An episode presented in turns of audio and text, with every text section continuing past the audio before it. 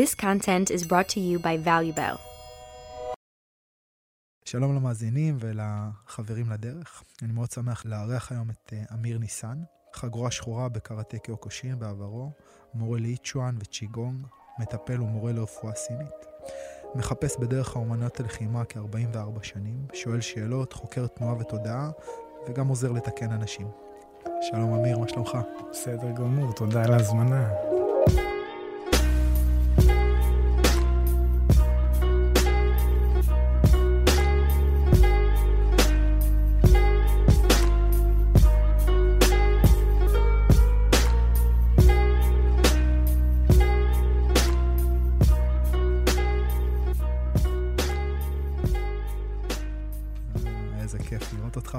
לזוז, לגעת, ל... לשאול. אה, בשיחה עם, עם אמיר אנחנו ננסה לפתח כמה נושאים. אני חושב שהשיחה תלך, אה, מההיכרות הקצרה שלי עם אמיר, תלך לכל מיני כיוונים, אבל אה, ננסה לחקור או לגעת בכמה, בכמה נושאים דרך ההתנסות של אמיר. אחד, על, ה, על, על המטרה שלנו באמנויות לחימה, והאם אנחנו בעצם מצליחים להישאר אה, כנים ביחס למטרה הזו, והאם המטרה הזאת משרתת אותנו לאורך השנים וההתפתחות שלנו בתוך אה, המסע הזה שאמנויות הלחימה מספקות לנו. אה, החיפוש אחר האמת והכנות שאנחנו צריכים אה, אה, לגשת כשאנחנו אה, עוסקים בשאלה הזאת, אה, החיפוש אחרי מורה, החיפוש אחרי דרך, אה, מערכת היחסים שבין תלמיד למורה, והאם לכל תלמיד צריך להיות מורה, האם זה שאני תלמיד בהכרח אומר גם שיש לי מורה, אולי על הקשר שבין לחימה לריפוי, תנועה וריפוי, ומערכת היחסים והגומלין ביניהם, ובטח יעלו עוד המון המון דברים. אז, אז ברוכים הבאים. אולי, אולי, אולי נתחיל מזה שתיתן לנו קצת, אה, קצת רקע. כלומר, מאיפה הכל התחיל, הסיפור שלך, המסע שלך בתוך הדרך הזו. אני ילד צעיר. אני זוכר שהיה ילד בכיתה שמציק לי, ילד שמנמן שנשאר כיתה, והוא הציק לי בערך שלוש שנים.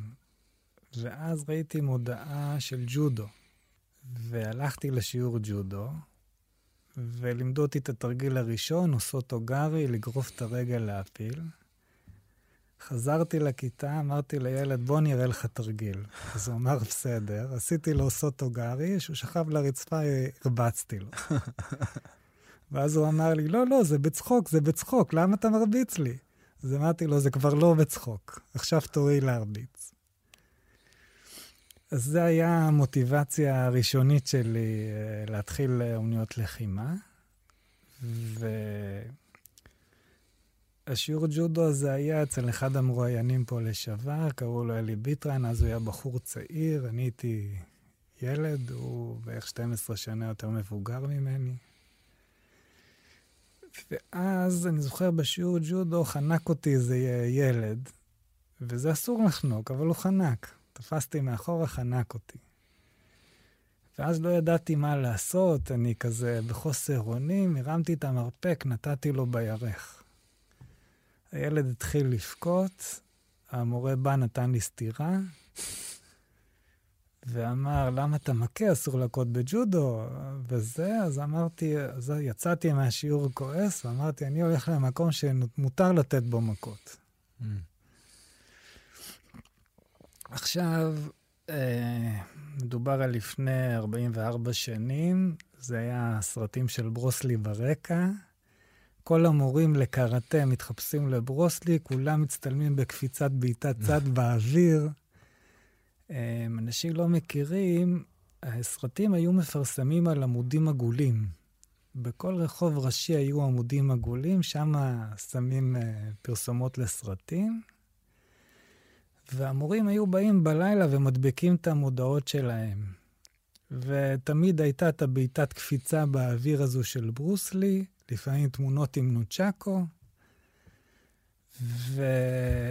ופרצופים כועסים שהם מכים. כאילו, mm. היה פרצופים ממש מוזרים, זאת אומרת, אה, אחרי זה שעסקתי באוניות לחימה, באמת בלהילחם, אז כאילו אמרתי, מה הפרצופים? כאילו, אתה, אתה לא מראה, אתה לא רוצה לעשות טלגרם לתנועות שלך. ושם היו פרצופים כאילו שמכים, כל הפרצוף מכווץ, כאילו הם אכלו את המשהו הכי חמוץ בעולם. איך, איך המדיה של הקולנוע בעצם השפיעה על, ה, על התפיסה של מה זה אומנות לחימה, איך אני, איך אני משדר את זה, איך אני, כן. איך אני משווק את זה. וכמעט לכל נער מתבגר היה תמונה של ברוסלי. עם הגוף המשולש, עם הסריטות מ... שובו של הדרקון. כן. וזה... זו, הייתה ההתחלה. הקראטה שהיה יותר נפוץ היה שוטוקן, ששוטוקן היה קראטה סימונים, אך קראו לו אלו שלו. ולמעשה, מה שהשוטוקן לקח, זה הוא לקח חוקים שמתאימים ללחימה בכלי נשק, ולקח אותם ליד ריקה. אפילו התנועות היו כמו בכלי נשק, צעדים גדולים כאלה, כאילו יש לך שריון גדול. ו... ואז אלה שנלחמו באמת התחילו, אז אמרו, רגע, זה לא, ביד ריקה זה לא שאתה נותן, זה לא חרב שאתה נותן מכה ואתה מת. אתה יכול לחטוף את המכה. אז גדעון קדרי הביא לארץ אז את הקיוקושין. אה, השם קיוקו קושינקאי, קיוקו קושינקאי כאן, אה, שיא האמת. Mm. עכשיו, למה זה שיא האמת? איך שהמאמנים בארץ הציגו את זה, כי אחרים עושים מצגות, ואנחנו מרביצים באמת. Mm. קראטה, מגע מלא. זה היה הדבר. עכשיו, אני בתור נח חשבתי שמה שעובד במזרון עובד פילוסופית. לא, אנחנו יכולים להתווכח מה יותר נכון, להתקיף ישר או להיות מעגלי. להיות מספר אחד, היוזם, או להיות מספר שתיים, המגיב. ואמרתי, את השאלות האלה נברר על המזרון. זה מה שחשבתי, שמי שינצח במזרון הוא גם הנכון פילוסופית. כאילו, זה דרך להפוך את הפילוסופיה למשהו שאפשר לגעת בו. בירור האמת. כן. המזרון. המזרון כ, כ, כפוליגרף. נכון? כן. כאילו, אתה לא, יכול, אתה לא יכול לרמות על המזרון. זה מה שחשבתי. היום mm. אני חושב שאפשר לרמות על המזרון. Mm. זאת אומרת, אה, עכשיו, אנחנו מדברים על התקופה הרומנטית באומניות הלחימה, שחשבו שאם אתה תעשה אומניות לחימה, תהיה אדם טוב יותר. למעשה באת בשביל להיות אדם טוב יותר. אלופים יש קצת, יש אחד למיליון. אמ, כאילו גם יש איזושהי קורלציה בין היכולות או המיומנויות הטכניות שלך לבין האיכויות שלך כאדם. זה, זה בעצם, זה בעצם ה... ה... זה מה שהאמנו, mm. וזה לא נכון, לדעתי. זאת הייתה הפרדיגמה, אולי גם היום אגב. כאילו, יש איזושהי... זאת אומרת, אני לא יודע אם מגרגור היה עובר לנו אה, mm. בזה. זאת אומרת, השחצן עם הטרשטוק בסגנון WWF היה... זה לא היה האידיאל שלנו. אתה יודע, זאת שאלה מאוד מאוד משמעותית, בגלל שהיום נכנס, נכנסה לתוך התמונה המדיה הדיגיטלית, ובעצם המדיה בכלל. וזאת שאלה מעניינת, האם הפרסונה של הלוחם מגרגור, של השואו ביזנס, כאילו, הבן אדם שנמצא בתוך השואו ביזנס הוא, היא גם הפרסונה של מקרגור התלמיד, או מקרגור המתאמן, או מקרגור אמן הלחימה, והיא מקבילה לאיכויות של מקרגור הבן אדם. כלומר, זו שאלה כמה הקו הזה שבין הפרסונה שלי כמישהו שעולה לזירה ואתה יודע, משווק איזושהי תדמית, כי התדמית קשורה למכירות, לבין התלמיד שאני, לבין הבן אדם שאני, האם יש קו? אני אוקיי, מעלה סימן שאלה. אתה מציע נקודה חשובה. האם מגרגור ב... במדיה הוא מגרגור האמיתי. אבל אני גם לא הייתי רוצה ללמוד פילוסופיה אצל מייק טייסון. Mm. זאת אומרת, מה, הוא אדם טוב יותר? הוא יהיה המורה, המורה שלי, המנטור לדרך לאיך לחיות את החיים? Mm. אתה יודע, גם ראיתי רעיון מאוד uh, מעניין עם uh, רויס גרייסי. אבל גם לא הייתי בוחר בו להיות הזה. הוא יודע המון, הוא עבר דברים שאני לא אעבור בחיים. אבל לא הייתי הולך ללמוד ממנו. להיות המור, המנטור לחיים. כן, אבל למשל אצל דון דנאר אולי כן הייתי הולך ללמוד. במיוחד אם יש לו דוקטורט לפילוסופיה. אז, אז אצלו אולי כן הייתי הולך ללמוד, אה, לחיות, כי,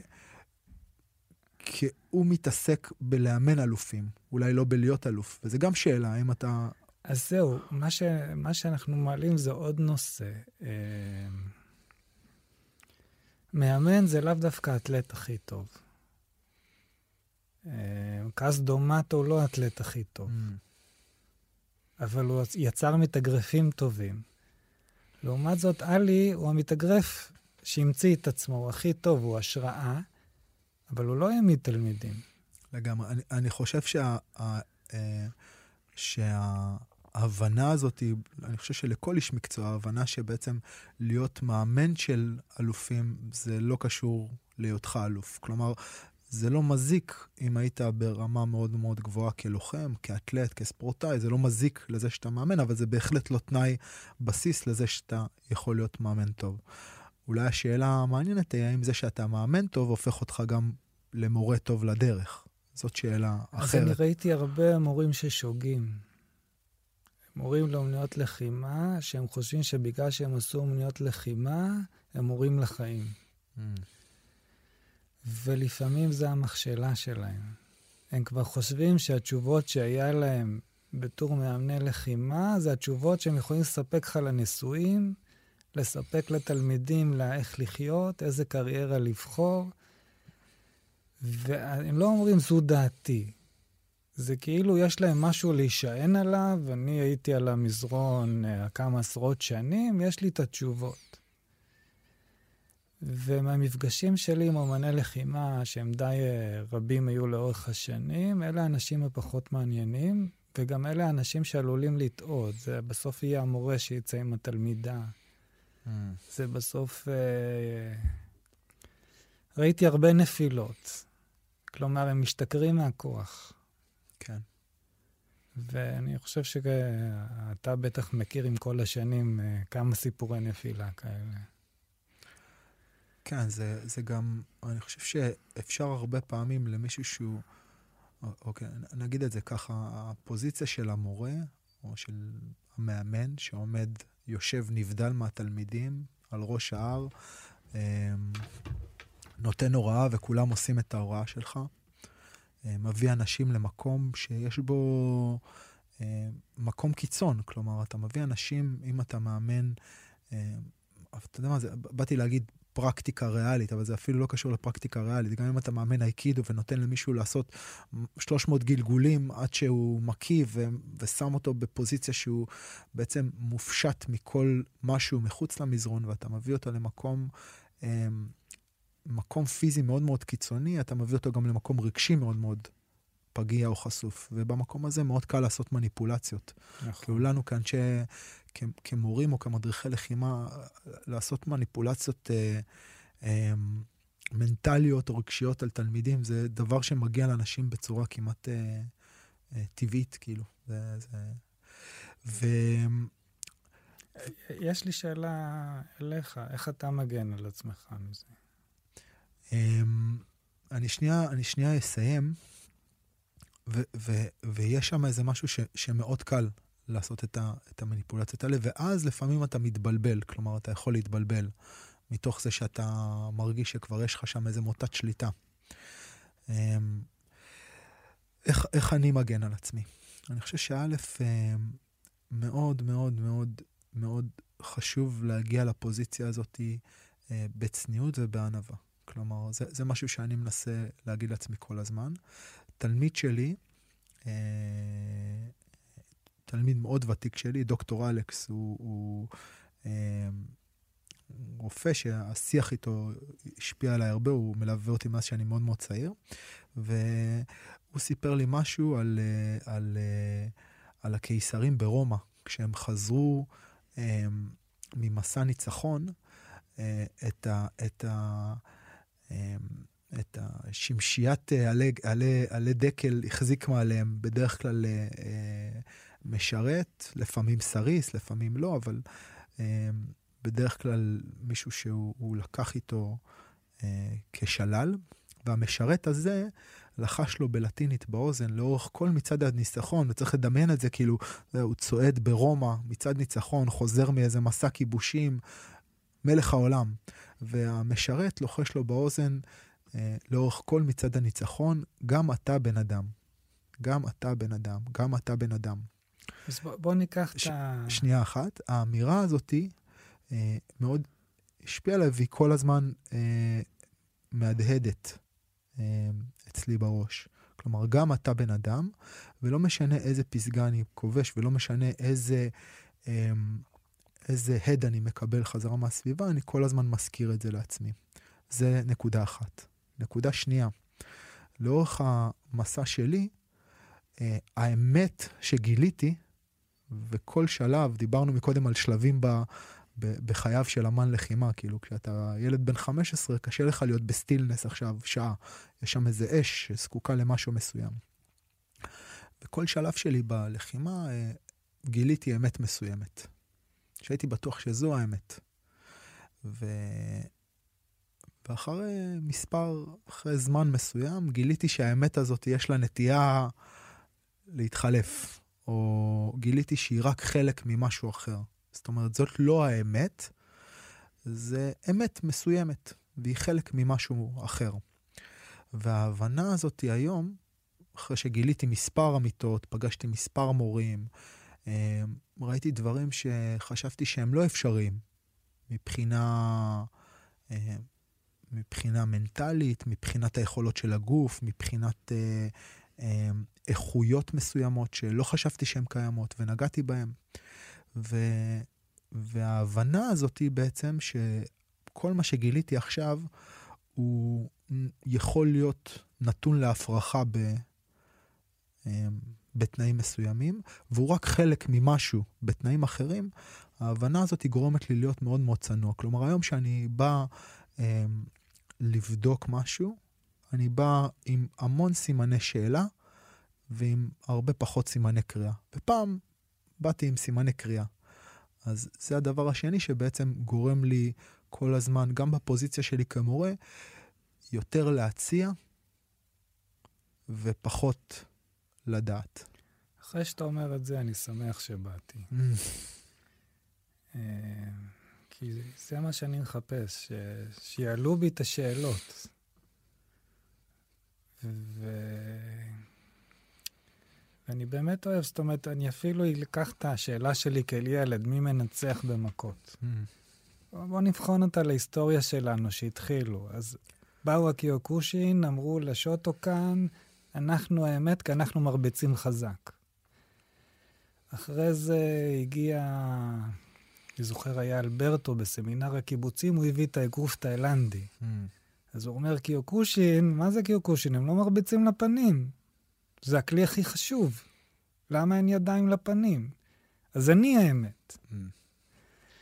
היה שוקי, אחרי זה שוקי רון אה, הגיע לארץ, הביא את הגוף התאילנדי של מג'ירו ג'ים. כאילו, זה פתאום נהיה האמת. חברים שלי שהיו אצלי, איתי אצל דניס, נסעו להולנד ללמוד את האגרוף התאילנדי, כי זה האמת. ואחרי זה באו הגרפלרים בשנות ה-90 ואמרו, כל מה שאתם עושים זה טעות, כי אנחנו ניקח אתכם לקרקע ואתם לא תדעו מה לעשות. והם הוציאו כל מיני סרטונים כאלה, איך הם מרביצים ל grappler-ים, איך הם באים למכונים של grappler-ים ומרביצים להם. לא, ל grappler-ים, למכונים של striker-ים. striker-ים, כן. באים למכון קראטה, זה כאילו ה... וכל סרטון נגמר, וכל מה שהם עשו כל החיים הוא טעות. Mm. כאילו, להגחיך אותם. ואז באו המשולבים והחזירו אותם לעמידה. ו... ועכשיו שאלו אותי פעם בהונג קונג, וזה, מה, אתה חושב שאתה עושה יד ריקה, מה אתה עושה בעצם? זה לא קשור להגנה עצמית ולא קשור ללחימה. לא בלחימה העתיקה, בשדה הקרב העתיק נלחמו בידיים ריקות, ולא במודרני. אתה למעשה עושה בידיים ריקות כי אתה רוצה לבדוק משהו אחר, זה לא לחימה. זאת אומרת, אם אתה מלמד מישהו, אתה דווקא מבין בזה ורציתי לשאול אותך, הרבה פעמים מאמני זירה חושבים שהם מלמדים הגנה עצמית, אבל הם מלמדים ספורטאי. הם מלמדים ספורטאי שמתאמן כמה שעות ביום. הם לא מלמדים הגנה עצמית. הגנה עצמית זה למישהו שלא יודע להילחם, ללמד אותו בזמן קצר, להילחם נגד מישהו אחר שלא יודע להילחם ולהגן על עצמו ממנו. זה לא לנצח את אלוף העולם בזירה. והגנה עצמית זה בכלל משהו אחר אה, לאיך שאני רואה את זה, ופה אתה מבין ביותר ממני. זאת אומרת, קודם כל זה פסיכולוגיה. זאת אומרת, אם הנהג או השכן שלי, בפסיכולוגיה אני יכול לא ללכת מכות. אם אני לא אכנס להצפה רגשית ואמנע ממנו הצפה רגשית, לא יהיה קרב.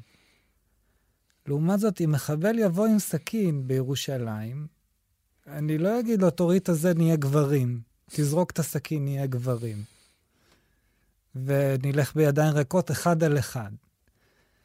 אותו דבר, האישה שהיא מגנה על עצמה באונס קבוצתי, צריכה קודם כל לאלתר משהו, אם היא יכולה. למה לה, להעדיף דווקא את הידיים ריקות? כי אמרו לה שלרדת לגארד זה יותר טוב. אמ, ואז מי שעושה את האימון שלו או רק בידיים ריקות, או 70 אחוז זמן מה... לרצפה, הוא באמת מלמד הגנה עצמית בתרחישים השונים. אם יבוא, יהיה לך עסק וידרשו ממך דמי חסות, מה יעזור לך הידיים ריקות האלה? מה אתה חושב? Hmm. אז uh, אתה מעלה פה כמה, כמה נקודות uh, מאוד מעניינות, ואני אנסה לעשות uh, uh, סדר אולי בטרמינולוגיה שלהם. אחת, המפגש הזה כאילו של מי יותר טוב, שהמפגש הזה הוא בעצם uh, מפגש שאנחנו חווים אותו גם ברמת המיקרו וגם ברמת המקרו, שאני קורא לו מרוץ החימוש, או בעצם איזשהו סוג של uh, uh, uh, מחקר והטמעה טכנולוגית. בעצם כשאתה מדבר על האומנויות לחימה ועל קודם עשו את הדבר הזה, ואז עשו את הדבר הזה, זה קצת דומה ל... אה, בוא ניקח את זה, אתה יודע, אה, לצבאות העתיקים, שתי צבאות אה, הולכים, עושים קרב אחד מול השני, ואז לאחד יש חרב, לשני יש חרב, ואז פתאום מישהו מגלה את החץ וקשת. בבת אחת הצבא שיש לו נגישות טכנולוגית לחץ וקשת, הופך להיות הצבא שמנצח. מה הצבא השני עושה? או שהוא מטמיע את החץ וקשת, ומפתח יכולות לחימה בחץ וקשת, או שהוא לא מצליח לעשות את זה והוא נכחד.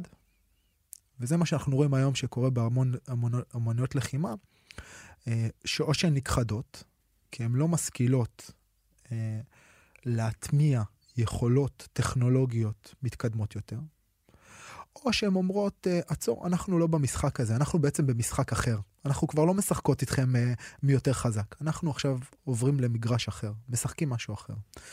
ובסופו של דבר, אומנויות לחימה עושות את זה ועשו את זה משחר ההיסטוריה. פעם היה מאוד מאוד קל לבדוק את זה, היית עולה לקרב, ואו שהייתה לך טכנולוגיה טובה יותר, טקטיקה ואסטרטגיה טובות יותר, או שלא היית קיים. זהו, כאילו מאוד פשוט. וזה מה שקורה גם היום באומנויות לחימה. אז זה המפגש הטכנולוגי. אבל השאלה... החוקים מגב... הם, הם קובעים מי ינצח. אז, אז גם, נכון, ואז אתה הולך לזירות כמו MMA, שאתה אומר, אוקיי, אני רוצה מינימום חוקים. תבוא, מה אתה עושה? אתה עושה קונג פו, אתה עושה אפ קידו, היי קידו, טאי קידו, פופ קידו, תעשה, מה זה משנה לי מה אתה עושה? תעשה מכות רחוב.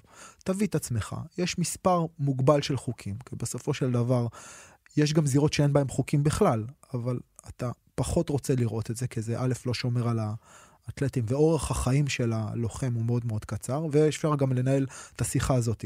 אבל בסופו של דבר אתה רוצה להגיע למספר מאוד מצומצם של חוקים, כמה שפחות שמצליח לשמור על הבריאות של הלוחמים, ואז אתה אומר, בוא נראה מה עובד, מה אפקטיבי. ושם באמת אין, כאילו, אתה לא יכול לדבר את הדרך שלך החוצה. אתה מכיר את הדוג בראדרס? כן, בטח, גם שם, סבבה, תביא גם כלי נשק, תעשה גם את זה. מצוין, מעניין. אני חושב שהזירות האלה הן פלטפורמה מאוד מאוד טובה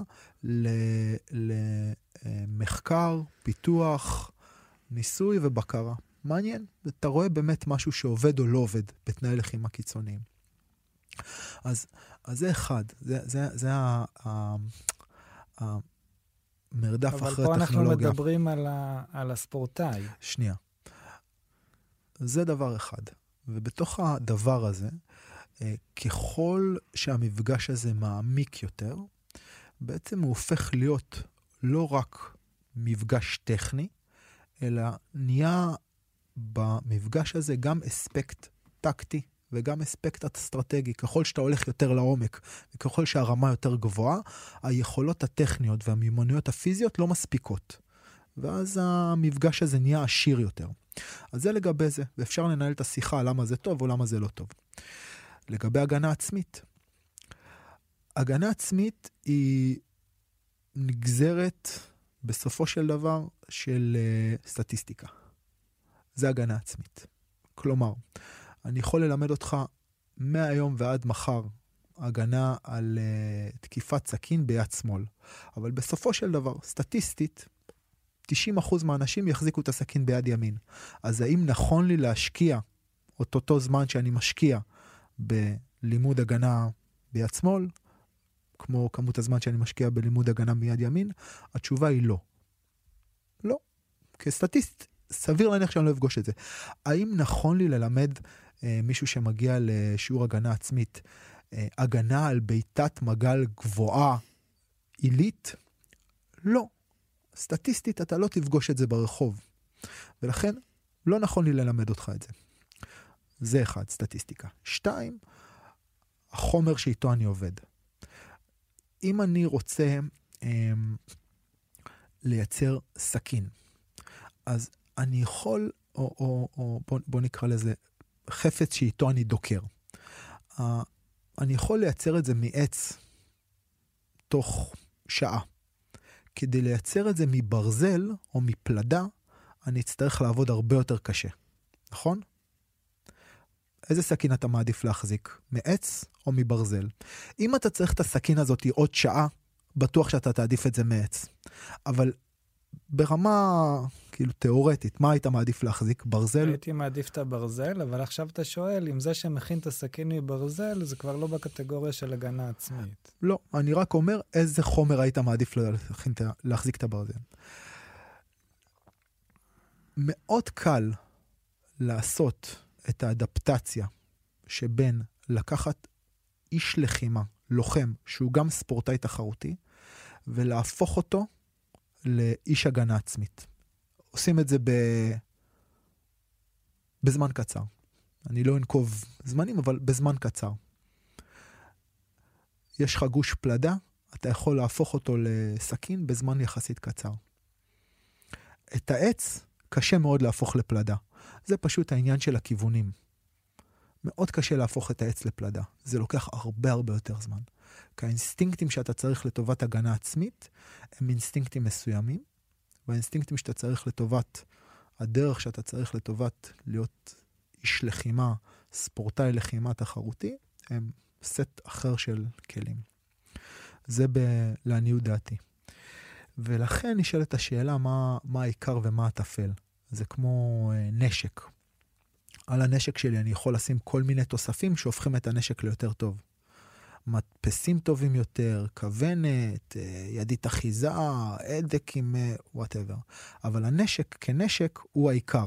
את התוספים אתה שם עליו. אל לנו להתבלבל ולחשוב שהתוספים הם הנשק.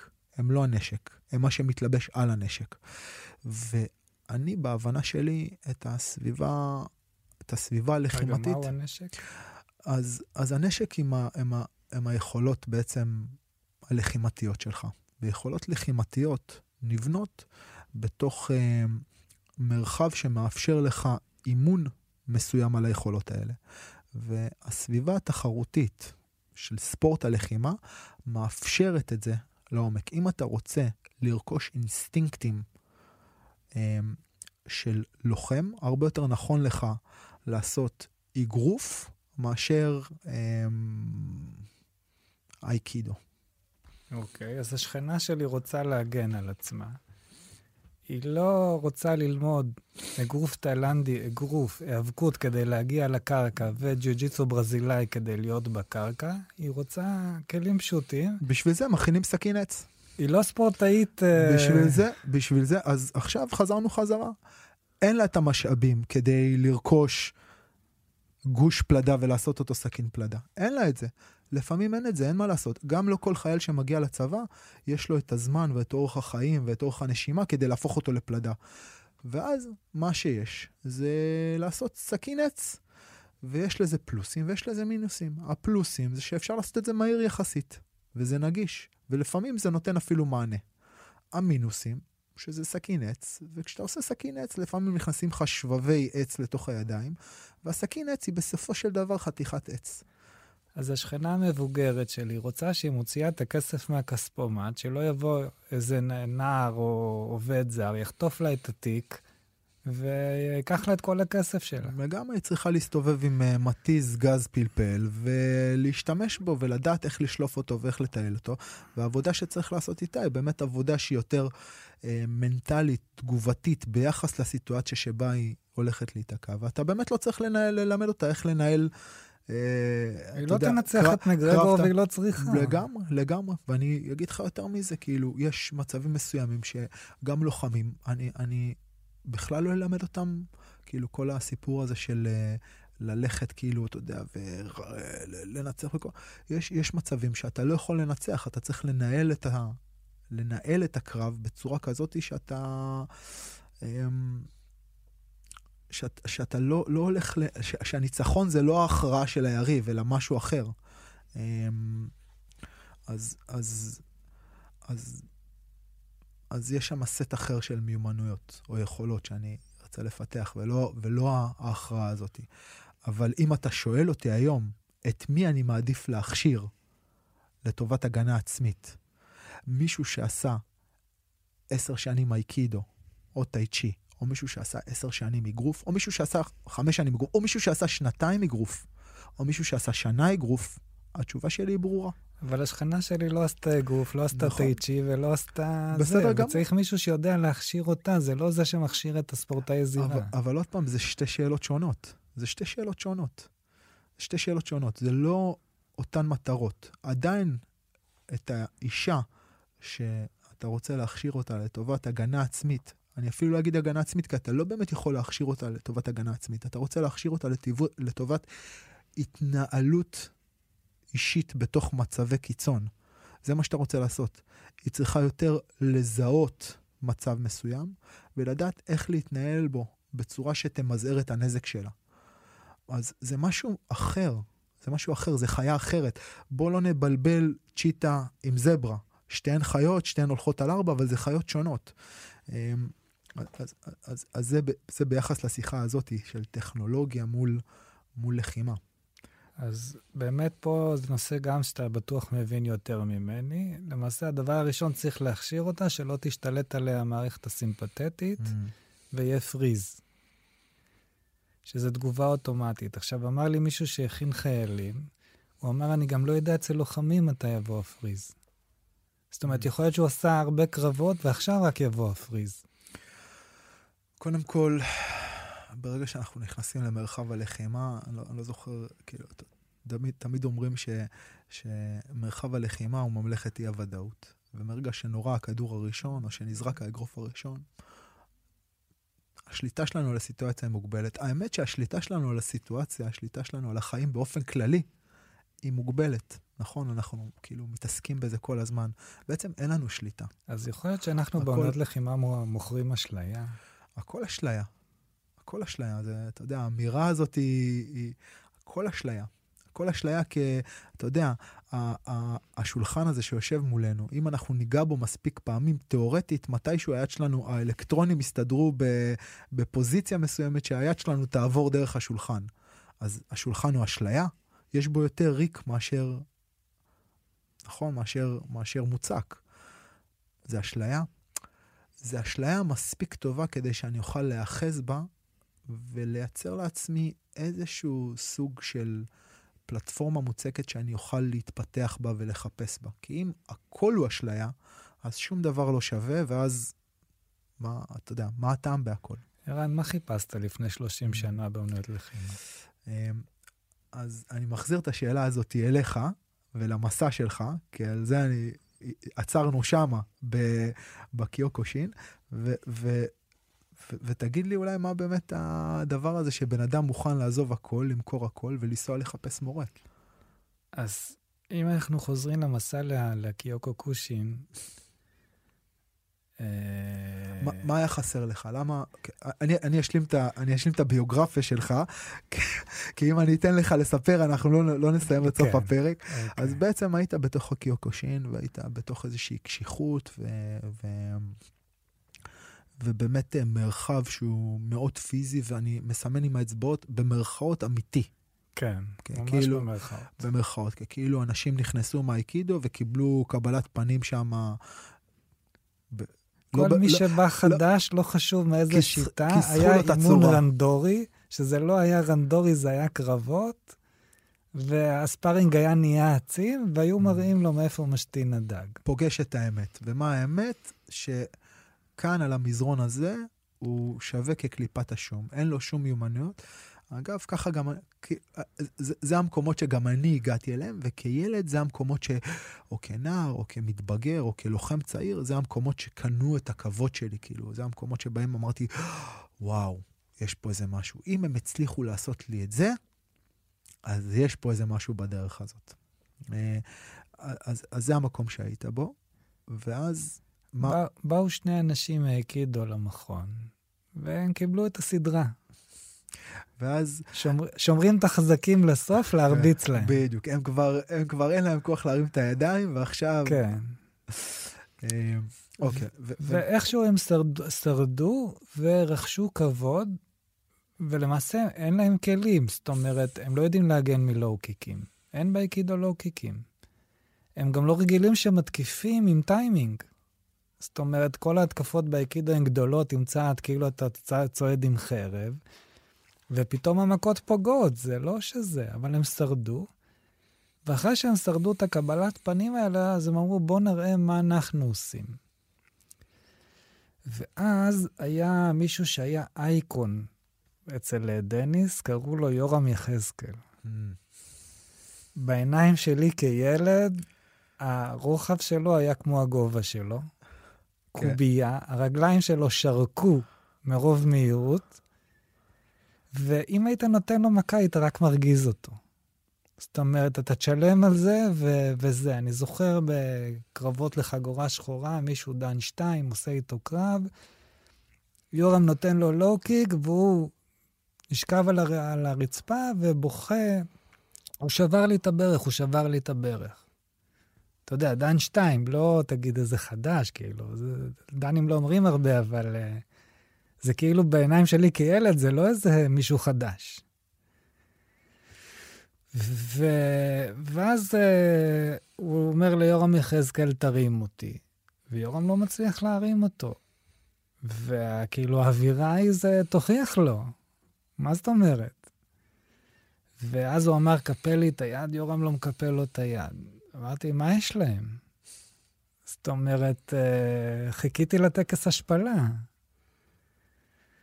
ואתה יודע שהוא בסוף יוריד את הבגדים ויגיד, קיוקושין זה הדבר האמיתי, נוכחתי באמת, ועכשיו אני פה. אבל זה לא היה ככה. ומה עוד, הם היו עדינים. לא היה להם את השפה ש... שלנו כזה, אוס, אוס. דרך אגב, אמר לי מישהו שמבין בתרבות יפן, שאוס אוס זה של שיכורים.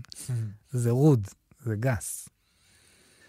זה כאילו הקיוקושין אימץ את זה, ואחרי זה כולם אימצו את זה אחריו, אבל זה למעשה, זה לא אני שם את הנפש שלי אצלך, זה שפה של מאצ'ואים. והם לא היו כאלה. ו... ואז המשכתי את החיפוש שלי באיקידו, הלכתי למי שהיה אז, די בולט, ואמרתי לו, אתה יכול לעשות את מה שהם עשו? הוא לא יכל לעשות. אז אמרתי לו, טוב, מה אתה יכול לעשות? אני אלמד לך איקידו. אז אתה יכול לעשות את הטכניקות שלך עם טיימינג? אז אמרתי לו, נספור עשר מעשר, אני נכנס עשר פעמים, עשר פעמים פוגע בו. אז הוא אומר, אני לא יכול לעשות את זה ככה, ואני יכול ללמד אותך איקידו. ואז נשארתי קצת באיקידו, למדתי רק בריחים. ו... ולמדתי זה, לא מביא אותי לאן שרציתי, לא באתי ללמוד בריחים, זה לא משנה לי הטכניקה. ואז ניסיתי טאי-צ'י, טאי-ג'י אומרים.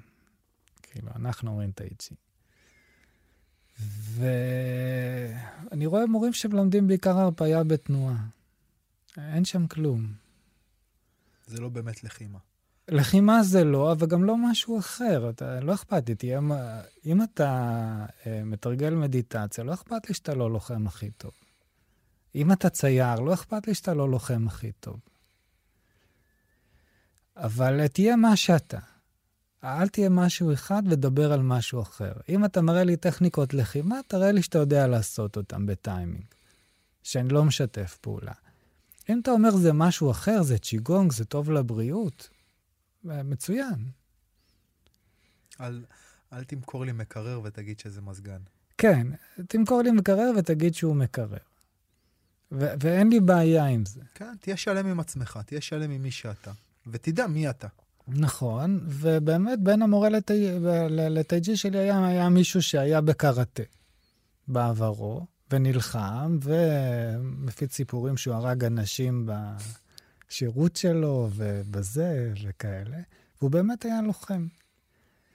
אבל כשעשיתי איתו ספארינג, יצא קראטה, לא יצא טייג'י. זאת אומרת, ואז אה, זה, אז אמרתי, אוקיי, מה, מה, מה, מה קורה שם? איפה אני מחפש עכשיו? האמת של פעם כבר לא מעניינת אותי מי הכי חזק במכות. אני כבר לא אהיה הכי חזק במכות, אני מטר שישים ושמונה, שוקל שישים קילוגרם. אה, זה מה ששקלתי, היום אני קצת יותר שמן. אה, וכן, אני לא, לא אנצח את יורם יחזקאל, ובעולם של היום אני לא אהיה אלוף ה-UFC, עברתי את הגיל. אבל אני מחפש משהו אחר, זאת אומרת, מה שחיפשתי, הייתי ילד מופנם ורציתי לבטא את עצמי, או למצוא את עצמי. והאמנויות לחימה עזרו לי למצוא את עצמי במקומות שאני לא מכיר בעצמי, ולחפש אותי בדברים שלא, אני לא מסוג... אפילו לא הייתי חושב שזה אני. לעשות דברים שלא חשבתי שאני מסוגל לעשות. עכשיו, מהאומנויות לחימה הקשות, מה שלקחתי זה תתאמץ. כלומר, גם אם אתה לוקח לטייצ'י מישהו שבא מסנדה, סנדה זה הקיקבוקס הסיני. זאת אומרת, מי שרוצה לעשות לחימה בטייצ'י בסין, עושה סנדה. הוא חייב לדעת סנדה. כי שם יש לו זירה, יש חוקים, יש זה, אחרי זה הוא יפרוש מהסנדה ויחזור לעשות האיצ'י, או שהוא יעשה ביחד או זה. כי הקריירה שלו בסנדה תיגמר בגיל 25-30, בשהוא שבור. ו... ואז אני ממשיך לחפש, ולא מוצא תשובות, מוכר את כל מה שיש לי. זה, זה סיפור מצחיק, אני עבדתי בענף היהלומים, הרווחתי טוב. אבא שלי אומר לי, תישאר בארץ, אני קונה לך אוטו, אתה הולך לאוניברסיטה, אני דואג לעתיד שלך. ו... ואני לא מסופק. אבא שלי אומר, מה שאתה עושה זה תחביב, צריך גם להתפרנס.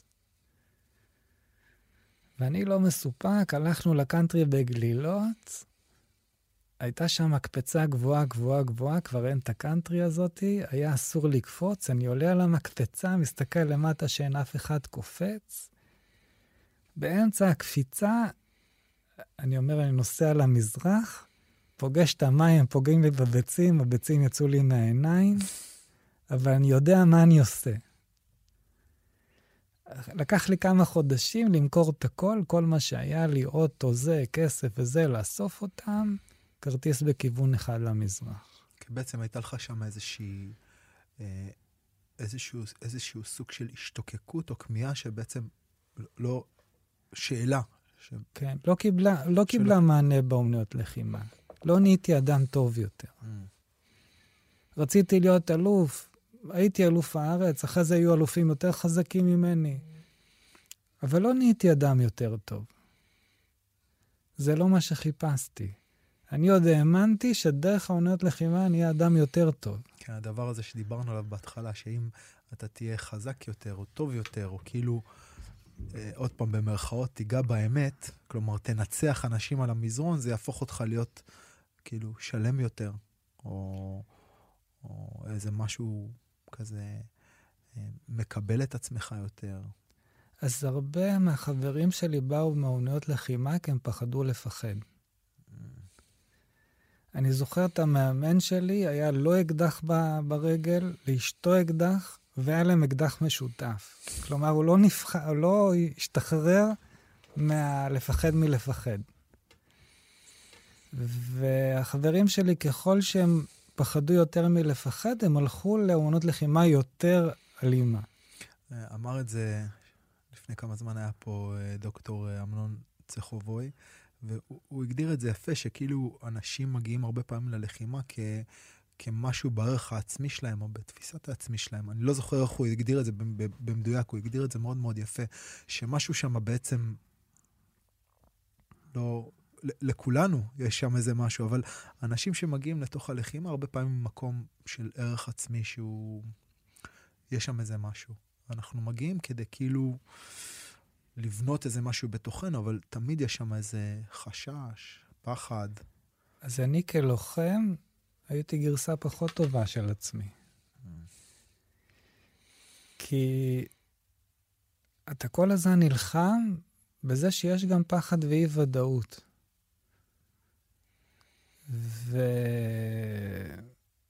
ולפני שלוש שנים הייתה לי מחלה קשה, מחלה שקוראים לה פמפיגוס.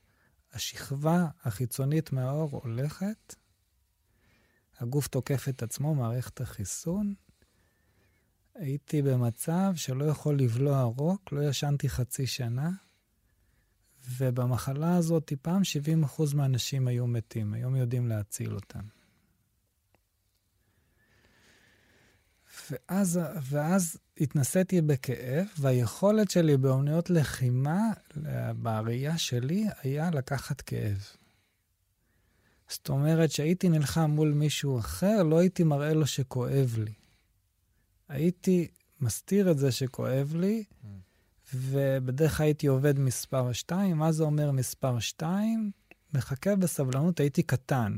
ואז אני צריך לחכות בסבלנות שהוא יפתח את הראש, כי רק בראש יש נוקאוטים שאתה קטן. בראייה שלי, אתה בטח מבין בזה יותר ממני היום, הייתי מחפש את הלסת, ו... ושם יהיה לי את הנוקאוט. וכל השאר זה איך להגיע לשם. איך זה להגיע לשם? לספוג הרבה כאב. הוא נותן, אני נותן, הוא נותן, אני נותן, ואני מרדים אותו, עד שבשנייה אחת, מרוב שיכאב לו, יוריד את היד מהראש והוא יחטוף בראש. או שהוא יתקיף ויחטוף בראש. זה, זה האסטרטגיה. אם היא עובדת, זה מצליח. אם לא, אני חוטף. אבל זה, זה, הכלי שלי היה כאב. ופתאום יש לי כאב שהנפש שלי כבר לא יכולה להחליט. אתה ממש חולם שאתה נוסע לתוך משאית, אתה לא יכול לצאת מהכאב הזה. ואז אמרתי, אני אגייס את כל השיטות שאני יודע איך להתגבר על כאב. ו... וניסיתי את כל התרגילי נשימה שאני מכיר מהצ'יגונג, את כל תרגילי המדיטציה שאני מכיר. אתה, זה, אתה לא יכול לשבת נייח בכאב כזה, אתה חייב ללכת. לילות שלמים אתה הולך. אתה לא יכול לישון.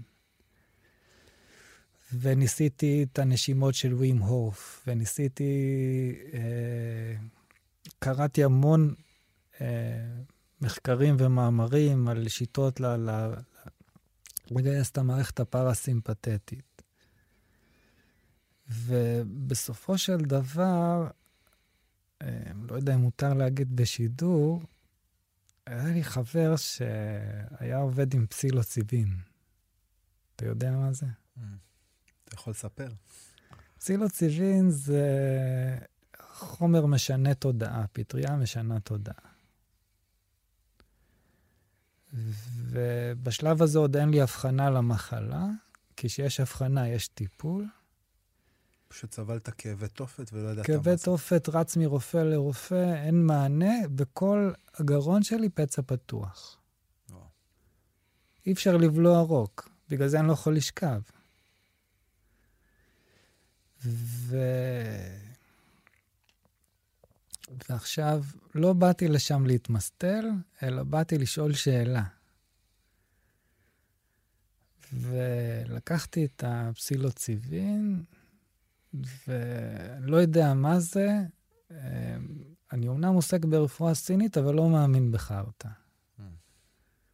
רוצה, רוצה לפגוש את האמת. כן. כאילו, יודע לזהות את האמת כשאתה נוגע בה. על, הלוואי ואני באמת יודע. אמ, אתה רואה רק מה שאתה יודע לראות. כן, אבל יש איזה משהו תחושתי, נכון? כאילו, כשאני כן. אומר האמת, או יודע, כאילו, זה כמו שזזנו פה מקודם, ואני נגעתי בך ואתה נגעת בי, ויש איזה מפגש כזה, שהמפגש הזה נותן לנו איזה פידבק, והגוף שלנו מגיב לדבר הזה. כן. יש תגובה. ויש תגובות שאנחנו יודעים לזהות בתור משהו שאנחנו אומרים, אוקיי, האמת שאני לא רוצה להיות קרוב לדבר הזה, ויש תגובות שאומרות לנו, יש בי איזה כמיהה להיות קרוב לדבר הזה, נכון? וגם זה אולי משהו לדבר עליו, אבל אנחנו יודעים לזהות למה אנחנו רוצים להיות קרובים. אז כשאני אומר אמת, במרכאות, כאילו עוד פעם, אין לי, אין לי באמת ידע מה זה האמת, אבל יש לי ידע לזהות מתי גוף... ה, ה, ה, המידע הפנימי שלי אומר לי, זה כיוון שאתה רוצה ללכת בו. אז, אז כאילו אנחנו יודעים נכון. היום את זה. נכון. למעשה, אחרי זה נדבר על מורים, פגשתי רק שלושה מורים שהרשימו אותי mm. בעיניים של היום. מעניין. אוקיי, אז חזרה לפסילוסיבין, אתה בעצם... הפטריה, למעשה אני שואל אותה, מה עכשיו? אנחנו פה, מה עכשיו? לנסוע לתוך המשאית כי אני לא יכול לספוג את הכאב, יש לי קטנוע, זה, ויש לי ילדים, יש לי זה, אבל כבר לא יכול להכיל את הכאב. וואו. זה, אין לך לילות, אין לך זה, אני לא ישן בלילה, מטפל באנשים בבוקר, והכאב שלי הוא פי עשר משלהם. והם לא באים עם מקרים קלים, פריצות דיסק וזה, זה לא... זה, והפטריה כאילו מחברת אותך כנראה לחלקים אחרים במוח שלך. היא פותחת כל מיני... קשרים נוירונליים דברים, שלא היו שם. כן, ופתאום אני רואה שהיא... הדברים שהיא אומרת לי, גם כשאני סקפטי, כאילו, היא לא אומרת לי, אני אומר לי כנראה, זה דברים שלא הייתי מגיע אליהם לבד. ולמעשה, מה שעולה לי בראש, אתה צריך להיות רגיש יותר. אל תברח מהכאב. תכיל אותו, תהיה איתו. תכיל את האי-ודאות, תכיל את הזה, תהיה יותר רגיש, תבטא רגשות. עזוב, אתה כבר לא לוחם לא שכל לא הזמן כובש לא את הכאב. אתה לא צריך להסתיר את זה, אתה לא צריך, כאילו, זה לא עוד... כן. יר... אתה לא יכול לנצח את היריב הזה כמו שניצחת את ה... כן. שמה. מקסים. זה לא, זה לא... כמה שתרביץ יותר חזק, אתה תפסיד. ואותו גם ניסיון היה לי עם המורה שלי, כאילו, המורה שלי בהונג קונג, אה, המורה צ'ן. אותו אחד שטסת, שטסת כן. לחפש. כן. ואז uh, הוא גם אומר לי, אמיר, עד מתי אתה תהיה חזק? מה יהיה על זה? אתה, אתה חושב איך להיות חזק עכשיו? אתה תהיה חזק בן 80? כאילו, עד מתי תהיה חזק? מה יעשה אותך חזק? ו... ולי קשה לקבל את זה. בתקופה שהוא אמר לי את זה, עשיתי גם powerlifting. ו... וכאילו אני מבסוט, וזה, המשקלים רק עולים. אני מושך יותר כבד, זה, איזה, איזה יופי. עד שאתה מגיע לפוטנציאל שממנו אתה לא ממשיך. זה כמו באומניות הלחימה. אתה תגיע לשיא מסוים, וזהו. אני שם על זה סימן שאלה גם. תלוי מה. מה זה שיא? ב powerlifting אתה אובייקטיבית תגיע למקום שממנו לא תוכל להרים יותר. וזה השיא שלך, על, על השיא הזה אתה מדבר. אז אני טיפלתי בספורטאים גם, אה, אפילו יותר טובים ממני בתחום. אה, הם עולים, עולים, עולים, עולים, עד שהם מגיעים לנקודה שנקראת הפוטנציאל הגנטי. ואז הם מגיעים, נגיד הם נעצרים, והם מושכים בדדליפט בין 250 ל-300. ומפה הם לא יעלו. איך הם יעלו? הם יכולים להוסיף 30 אחוז עם סטרואידים. זה השלב שהם ייקחו החלטה אם אני ספורטאי שעושה הכל על הספורט ומהמר על הבריאות שלי או לא. בדרך כלל גם לא, זה לא החלטה מודעת. ו... אבל אה, הם יעצרו. Mm. אני התחלתי בגיל 52, זה לא 300 קילו. זה הרבה פחות. זה כמו שאתה תרצה להיכנס היום לזורה, לזירת ה-UFC. ו... יש חבר'ה שעושים את זה. בדיוק אתמול ראיתי קרב של מישהו שהיה... אה, אני חושב שאולי התחלנו קריירה מקצועית של לחימה ביחד, ואתמול ראיתי קרב שלו ב-UFC, אולי יותר צער, אבל, אבל אני מתכוון שיש אנשים שלא יודעים אה, להיגמל מזה. גם. יש משהו מאוד... Uh... ואז אני אומר, הם מתעקשים על החליפה הקטנה יותר. Mm. זה כבר לא מתאים לך שם מה שהתאים לך בגיל העשרה. אתה לא גדלת. אתה כל הזמן צריך לנצח את הבן 20, את הספורטאי שמתאמן כל היום, ואתה בעל משפחה. אתה... אנחנו באנו שהאומנות לחימה תתרום לנו לחיים. ראינו בזה כאומנות לחימה. פתאום זה נהיה רק החיים. Mm. כבר שכחנו, אין חיים. אם אני חוזר מקודם למה שאמרנו, על המקום הזה של הערך העצמי, ובעצם גיבוש של איזושהי זהות, נרטיב, מושג של מי אני, למול הגדרות אחרות, גבר, אה, אדם, לוחם, כאילו יש שם כל מיני הגדרות שמסתובבות, וה... והלחימה היא, היא סוג מסוים של uh, מכבש. אני כל הזמן גם אוהב מאוד להשתמש במטאפורה הזאת של מכבש עם חומרים. Uh, והלחימה עוזרת לי לגבש את הדבר הזה. אבל ההכנסה של, ה, של המתכת לתוך המכבש והדפיקה עם הברזל עליו היא רק שלב אחד בעיצוב של המוצר הסופי. כלומר, אתה לא יכול לדפוק על הברזל, לדפוק, להכניס, לדפוק, להכניס, לדפוק, להכניס, לדפוק, להכניס. אוקיי, יש פה עוד שלבים.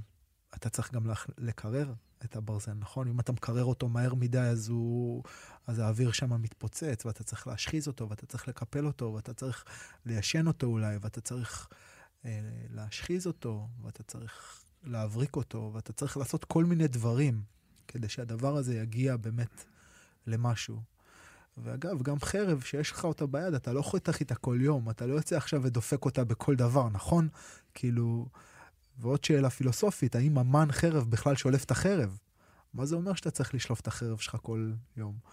אמ, אז זה אגב על, ה, על, ה, על המקום הזה של... אמ, השאלה היא שאני שואל אותך, מתי אני מניח את החרב? אמ.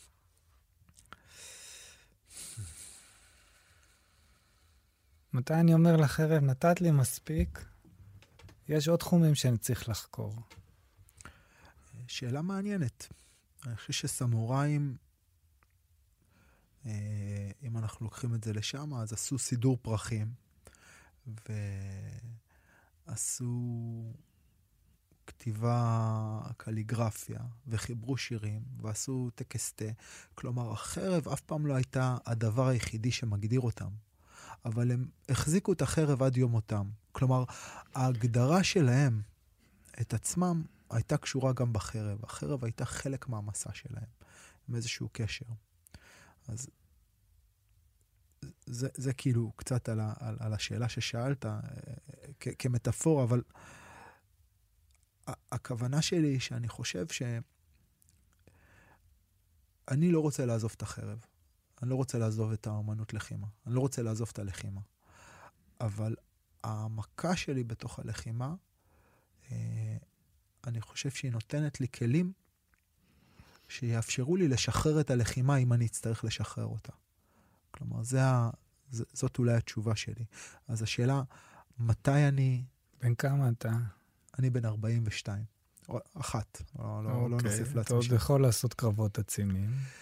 שאלה אם אתה צריך. אתה יודע... אתה צריך לעשות קרב לנוקאוט בגילך? ממש לא, ממש לא. אני חושב שהשאלה שאתה שואל עכשיו היא, היא שאלה אחרת. מקודם שאלת אותי שאלה אה, דיכוטומית. כן, לא, שחור, לבן. ואני לא חושב שהתשובה לשאלה הזאת היא, היא בכן או לא. השאלה ששאלת עכשיו היא שאלה יותר נכונה. האם אני צריך את הלהט הזה, את האש הזאת, את ההתמודדות הזאת, את השיוף הזה שהייתי צריך בגיל 20? חד משמעית לא. אני לא צריך את זה. אני לא צריך את זה. האם אני צריך טעימה מזה מדי פעם? אולי, גם שאלה. יש לי מטופל בן 35, התחיל מאוחר, עושה גוף תאילנדי. והוא מספר לי, אני כל הזמן צריך להרגיע את הצעירים. אני צריך כל הזמן להגיד להם לא להשתולל, ואם לא, לתת להם קטנה שהם יבינו שלא כדאי להשתולל. אבל אני כל הזמן צריך להיות במקום הזה. זאת אומרת, והוא אומר, אני כבר בין המבוגרים, יש עוד אחד בן 40, אבל כאילו... אני מפעל למכוניות. אני מייצר מכוניות. בתוך פס הייצור שלי יש אה, מכונית מרוץ, יש אה, מכונית משפחתית, יש, לא יודע מה, מכונית מסחרית. אבל זה מה שאני מייצר, אני מייצר מכוניות. יש מפעל שרוצה לייצר רק מכוניות מרוץ, זה מה שהוא רוצה להתעסק בו. יש מפעל שרוצה לייצר רק מכוניות מסחריות, זה מה שהוא רוצה לייצר בו. אני, אני אוהב לייצר גם וגם וגם. ואז יש שתי שאלות. קודם כל, איזה סוג של מפעל אני? אני רוצה להיות מרצדס. זה המפעל שאני רוצה. אני רוצה שכשיוצאת אה, מכונית מהפס ייצור שלי, אני רוצה שיהיה לה סמל של מרצדס. איזשהו תו איכות או תו תקן מסוים, שאומר, זה משהו איכותי. זה אחד. זאת, אה, זאת, זה, ש, זה, זה נותן איזושהי, איזשהו מעטפת לדיון שאנחנו מנהלים עכשיו. ושתיים, זה אם אני, אמ, אם אני מפעל כזה, ואני מייצר מכוניות, ואחת לכל שלוש מכוניות שאני מייצר יוצאת מקולקלת, מה זה אומר עליי כמפעל? זאת שאלה. כי אם אני מייצר עכשיו אה, מכוניות ל... אני לא יודע מה, לפורמולה אחת, והמטרה המוגדרת שלי היא שהמכונית שאני מייצר צריכה להתמודד על אליפות העולם, אז ייתכן שאני יכול להכיל את המחיר הזה, שאחת מתוך שלוש מכוניות יכול, תצא מקולקלת. אבל אם זאת לא המטרה שלי, והמטרה שלי היא לייצר מכוניות איכותיות, ואולי גם מכוניות, ש... מכוניות ספורט, ואני, אחת מתוך שלוש מכוניות שלי שיוצאות מהקו ייצור עם מכונית מקולקלת, אני קורא למהנדס מהנדס ייצור שלי, ואני אומר, תקשיב, יש פה איזה בעיה בפס ייצור. כאילו, זה היום התפיסה שלי. אז בוא איזה... ניקח את האנלוגיה שלך. קודם כל, אתה המכונית הראשונה. היית פעם מכונית מרוץ, לוחם, לוחם זירה וזה. מה קורה לכל הספורטאי קרב אחרי שהם מפסיקים להיות ספורטאי קרב, הם פורשים מהאומנות? אני חושב של... הם, או שזה המקצוע שלהם, לאמן. אני חושב שלהגיד קול... לרוב. זה, אני חושב שלהגיד קול זה משהו שאנחנו מאוד צריכים להיזהר בו. אני מסכים. אוקיי, אז, אז נגיד שחלק מהספורטאים, אה, חלק מהלוחמים, פורשים ולא מתעסקים בזה יותר. חלק.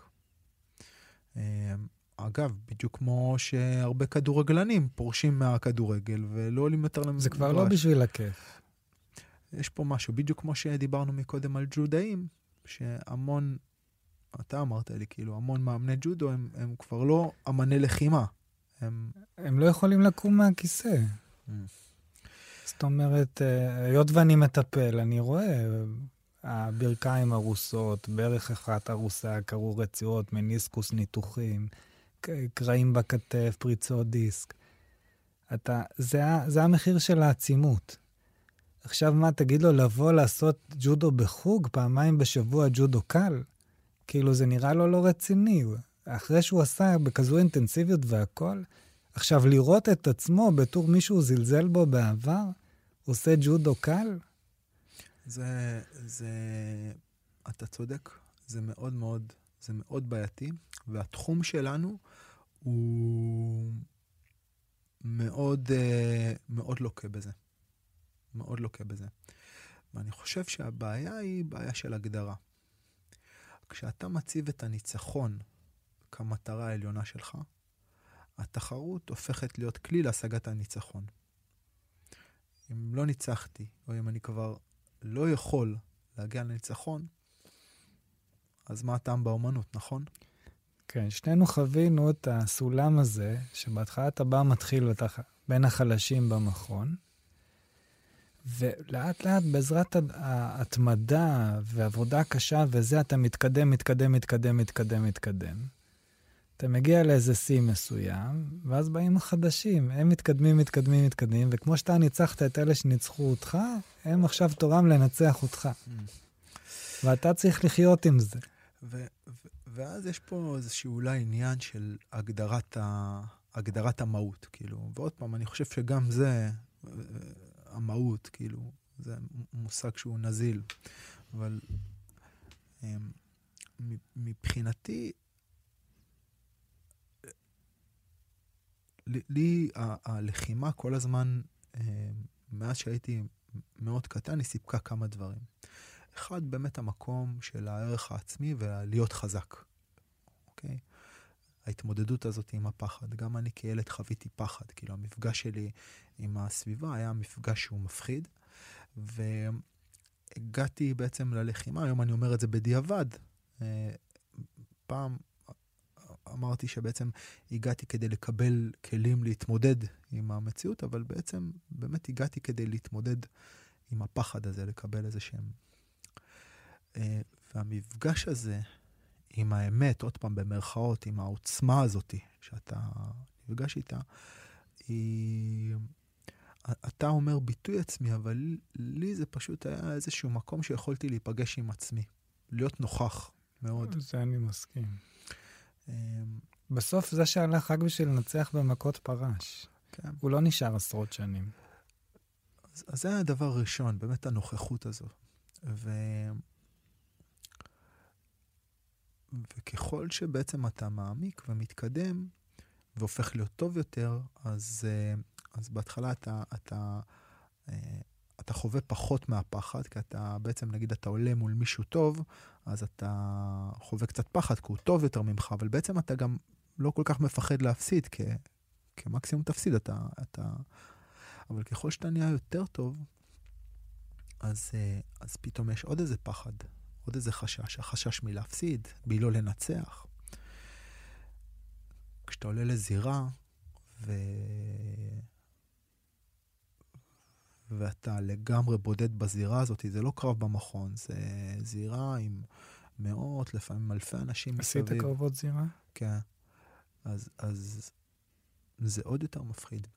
אני זוכר uh, שיחות עם אשתי, שהייתה אז חברה שלי. היא הייתה רקדנית וכוריאוגרפית, ואני הייתי לוחם צעיר בתחילת דרכי.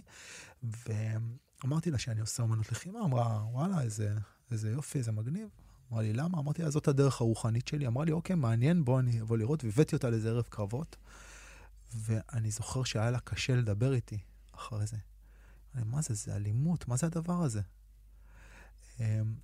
וניסיתי להסביר לה שזאת הדרך הרוחנית שלי. כלומר, זה המקום שבו אני פוגש את עצמי, במקום הכי כאוטי, אמ, הכי קשוח, וזה המקום שאני מנסה בעצם, אמ, לא ידעתי להגדיר את זה לגמרי במילים, אבל אמ, אז הייתה הגדרה שאולי קצת תפעולית. זה המקום שבו אני ממשיך לפעול בצורה נקייה, או ממשיך להיות ממוקד, או ממשיך להיות מה זה אומר? מה אתה עושה לעצמך?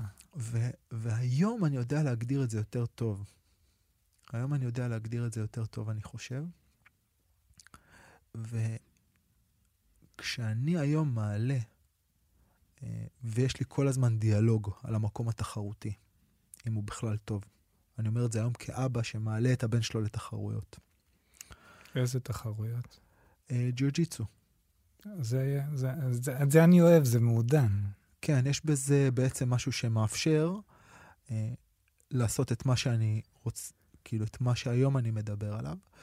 והיום, והילדים שאני מעלה לתחרות, אני מעלה מאוד מעט, אה, אבל, אבל אני כאילו מאפשר איזושהי יכולת בחירה. והילדים שאני, הילדים שאני מעלה אותם, והנערים והבוגרים בעצם יודעים לדקלם את הדבר. והמטרה, היא לא הניצחון. עכשיו, כולם אומרים את זה, זה כאילו משהו שאפשר להגיד אותו נכון, כן. זה כאילו, המטרה היא לא הניצחון. אוקיי, אז מה המטרה? אז מה המטרה? כי המטרה אתה היא כן... גם רואה את המורה, את המורה איך הוא מאוכזב שאתה אה, מפסיד. לא, המטרה היא לא הניצחון. אמ, ואז המטרה מבחינתי היא מה שעשינו פה מקודם, אז המטרה היא, היא, היא אחרת. המטרה היא אחרת. המטרה היא לשמור על אלו שהן איכויות פנימיות, מנטליות, בתוך הדבר הזה.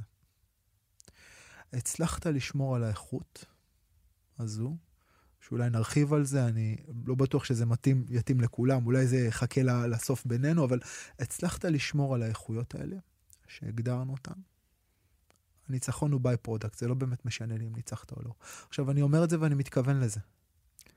אז כמוך אני אבא, הילדים שלי הלכו בדרך, הם מתחילים איפה שאני התחלתי,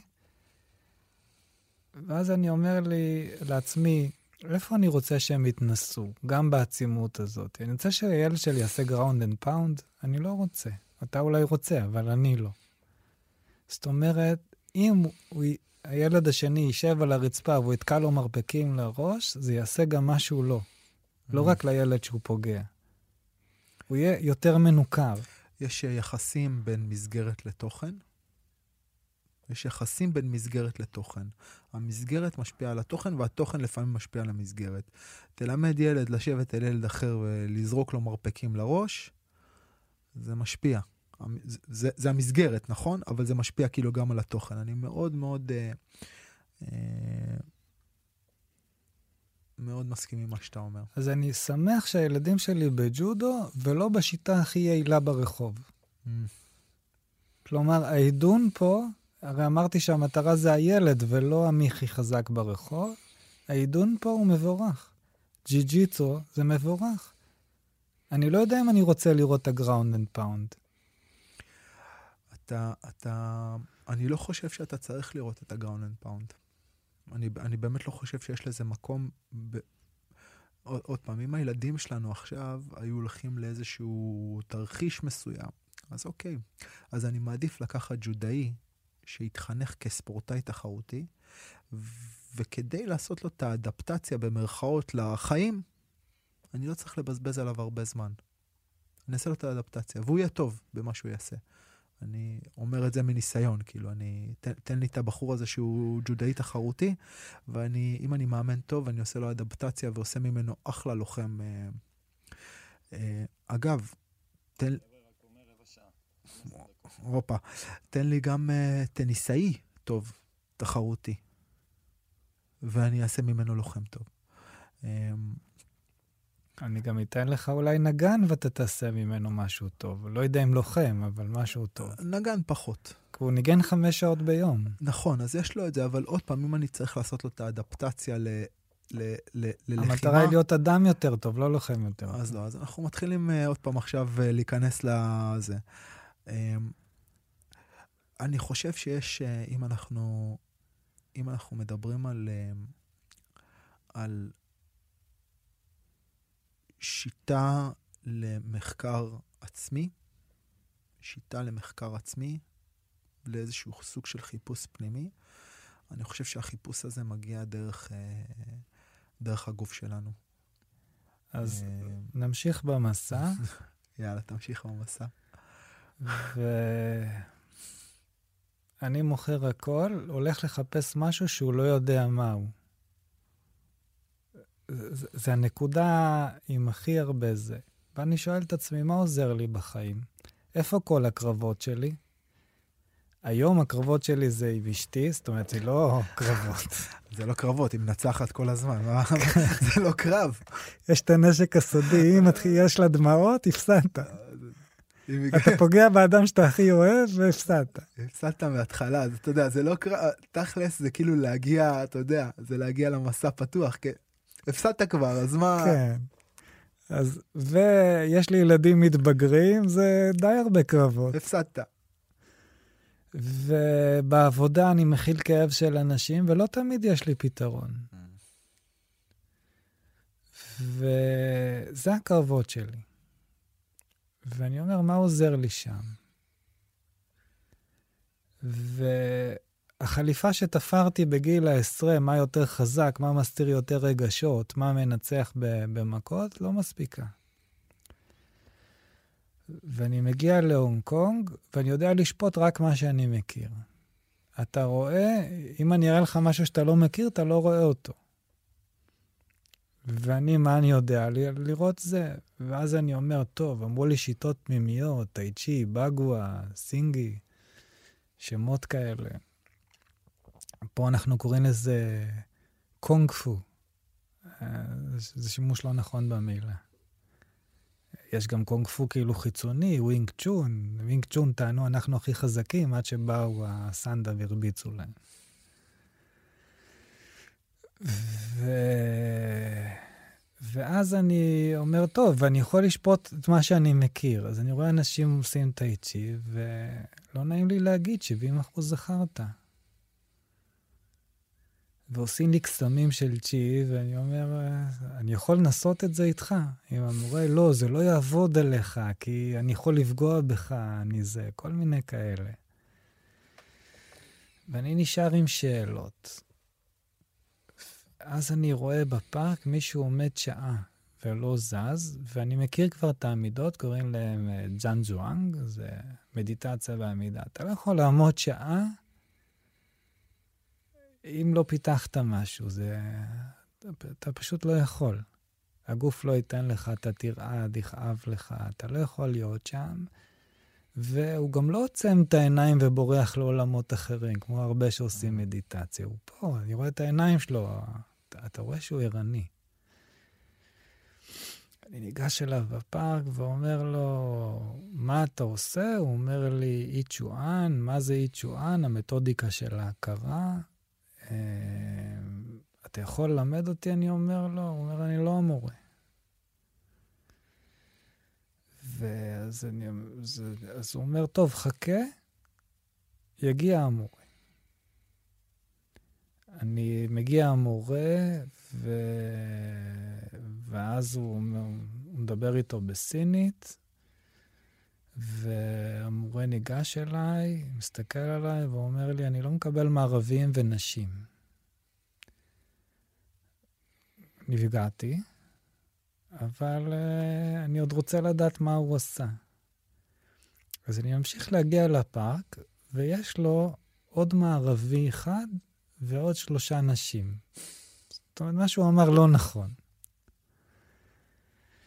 ואז uh, המורה מתחיל להתאמן קצת בצד וזה, וזה מורה מוזר כזה, כולם מתאמנים למעלה, וכבר למדתי את השעות שלהם, בין 7 ל-10 בבוקר ובין 7 ל-10 בערב. או 7 9 וחצי, משתנה. והמורה מגיע מכל מיני מקומות בפארק, לא מאותו מקום, ומדי פעם אני רואה אותו עומד למטה, כלומר, הוא מסתכל על התלמידים לפני שהוא עולה. ואז הם כולם אומרים, אה, סיפו, סיפו, סיפו, זה המורה אבא, סיפו בהונג קונג. ו...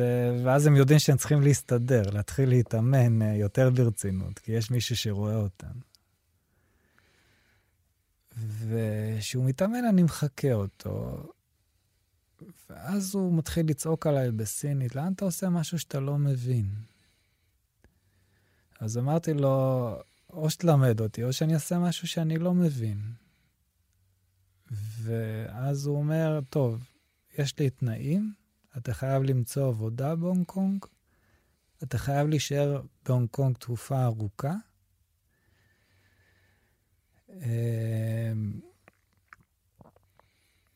ואז נראה.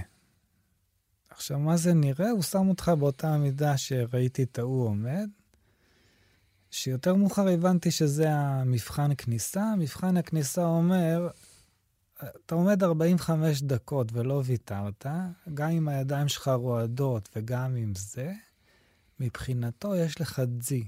דזי זה הכוח הרצון החזק. אפשר לטפח אותו, אבל הוא מולד. זה כמו שבא אליך אנשים, לא כולם יהיו לוחמים, ואתה יודע את זה. יש אנשים שיש להם, ויש אנשים שאין להם. ואז הוא אומר, גם אם תיפול, תרעד, יכאב לך, אבל נשארת, הוא ילמד אותך. אם לא, אז אחרים ילמדו אותך. זאת אומרת, זה לא בשבילו. הוא אומר, זאת אומרת, אני, זה לא הנישה שלי, כאילו, יש לי מלא תלמידים שיכולים ללמד. הם עושים יאנג שן גונג. הם יכולים ללמד אותך טיפוח הבריאות. זה לא שאתה פחות טוב, אתה מתאים למסלול אחר. אני מכשיר גונג פו. עכשיו, אה, אתה קודם אמרת שעשית גונג פו, אבל המשתמשים במילה הזאת לא נכון. גונג פו זה מיומנות גבוהה שנרכשת באלפי תרגולים. כלומר, גונג פו צ'ה זה מזקת מספיק פעמים את התה לפי הטקס, אז אתה יודע, יש לך את המיומנות להגיש את התה. אתה עשית קליגרפיה, כולם יכולים לעשות קליגרפיה. אבל אם יש לך את הגונג פו של הקליגרפיה, יש לך מיומנות גבוהה, שזה שילוב של המון תרגול עם כישרון. מטאטא את הרחובות. ובאמת, אחת החברות שלי שם הייתה מנקה עם מטאטא גדול. היא בוויש אחד, אתה, אתה לא יודע כמה היא גורפת.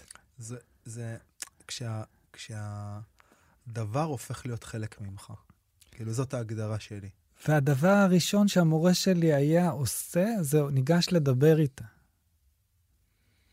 ותמיד זה היה עם חיוכים וזה, ו...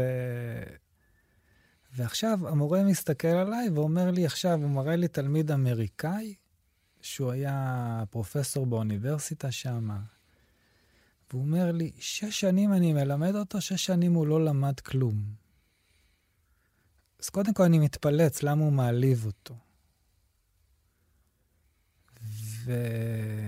ואז אה, אני נשאר שם עוד, הוא לא קיבל אותי, אני לא מבין מה הוא רוצה ממני, אבל הוא ניגש להסביר לתלמיד. הוא אומר לתלמיד, התלמיד עשה סגנון צ'ן בטייצ'י, הוא אומר לו, המעגלים הגדולים זה כדור של רובה, המעגלים הקטנים זה פצצת אטום. עכשיו תתרגל את המעגלים הקטנים. ואז הפרופסור האמריקאי אומר לו, אבל, ומתחיל להמשיך לדבר, המורה מסתובב, הולך. הוא אמר את שלו.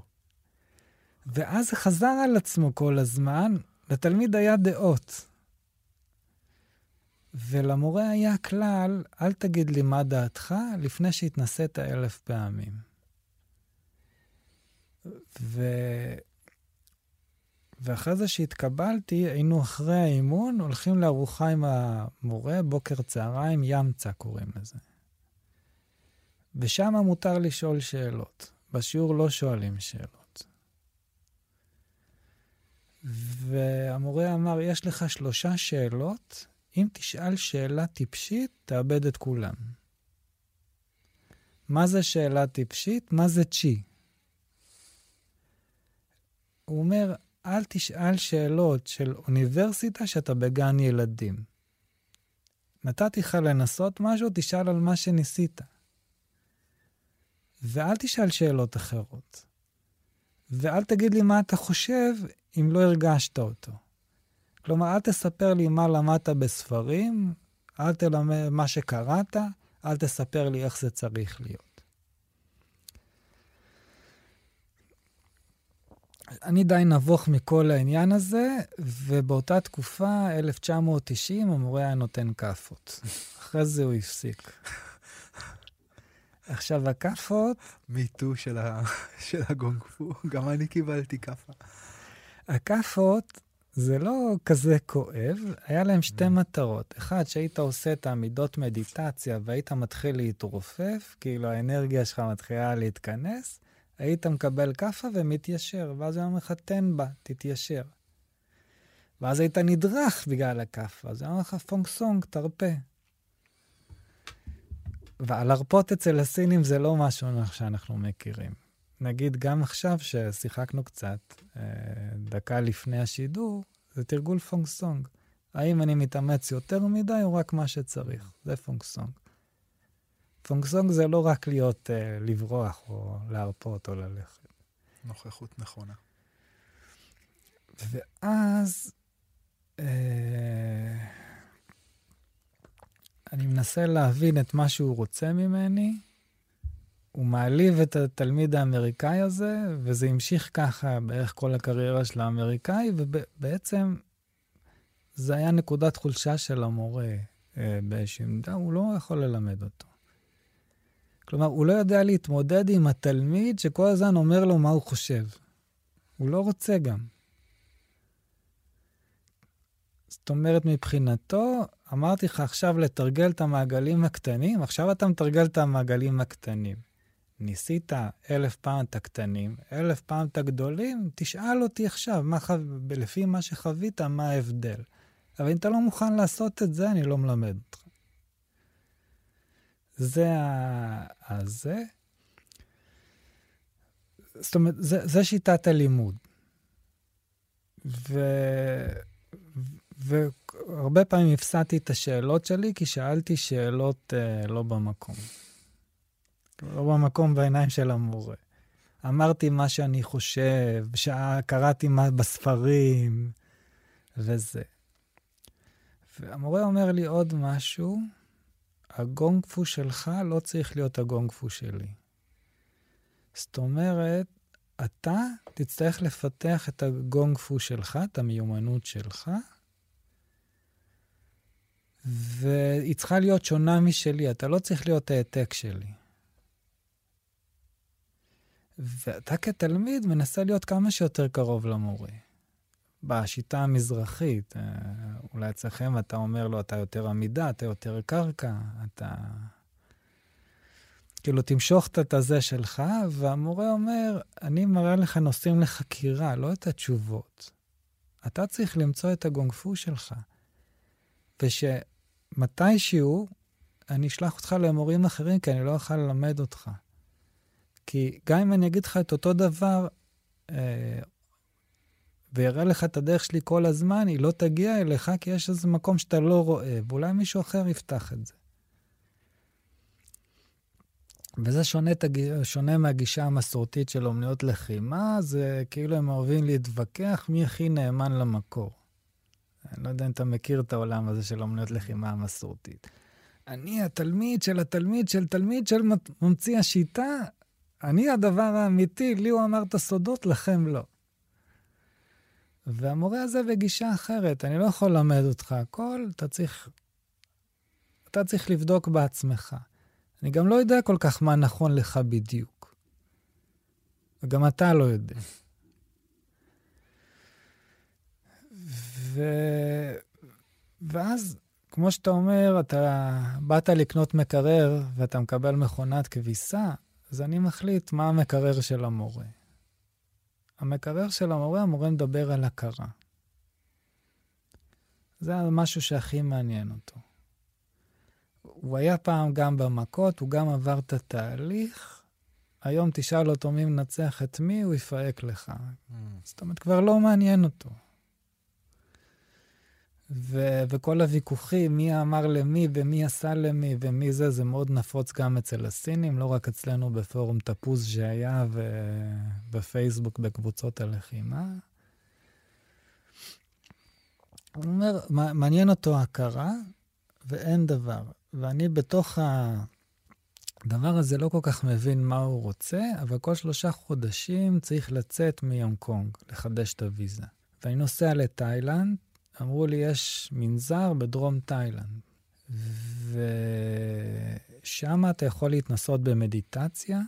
אה, יש נזירי הרים, זה יותר רציני. מנצח את הנזיר.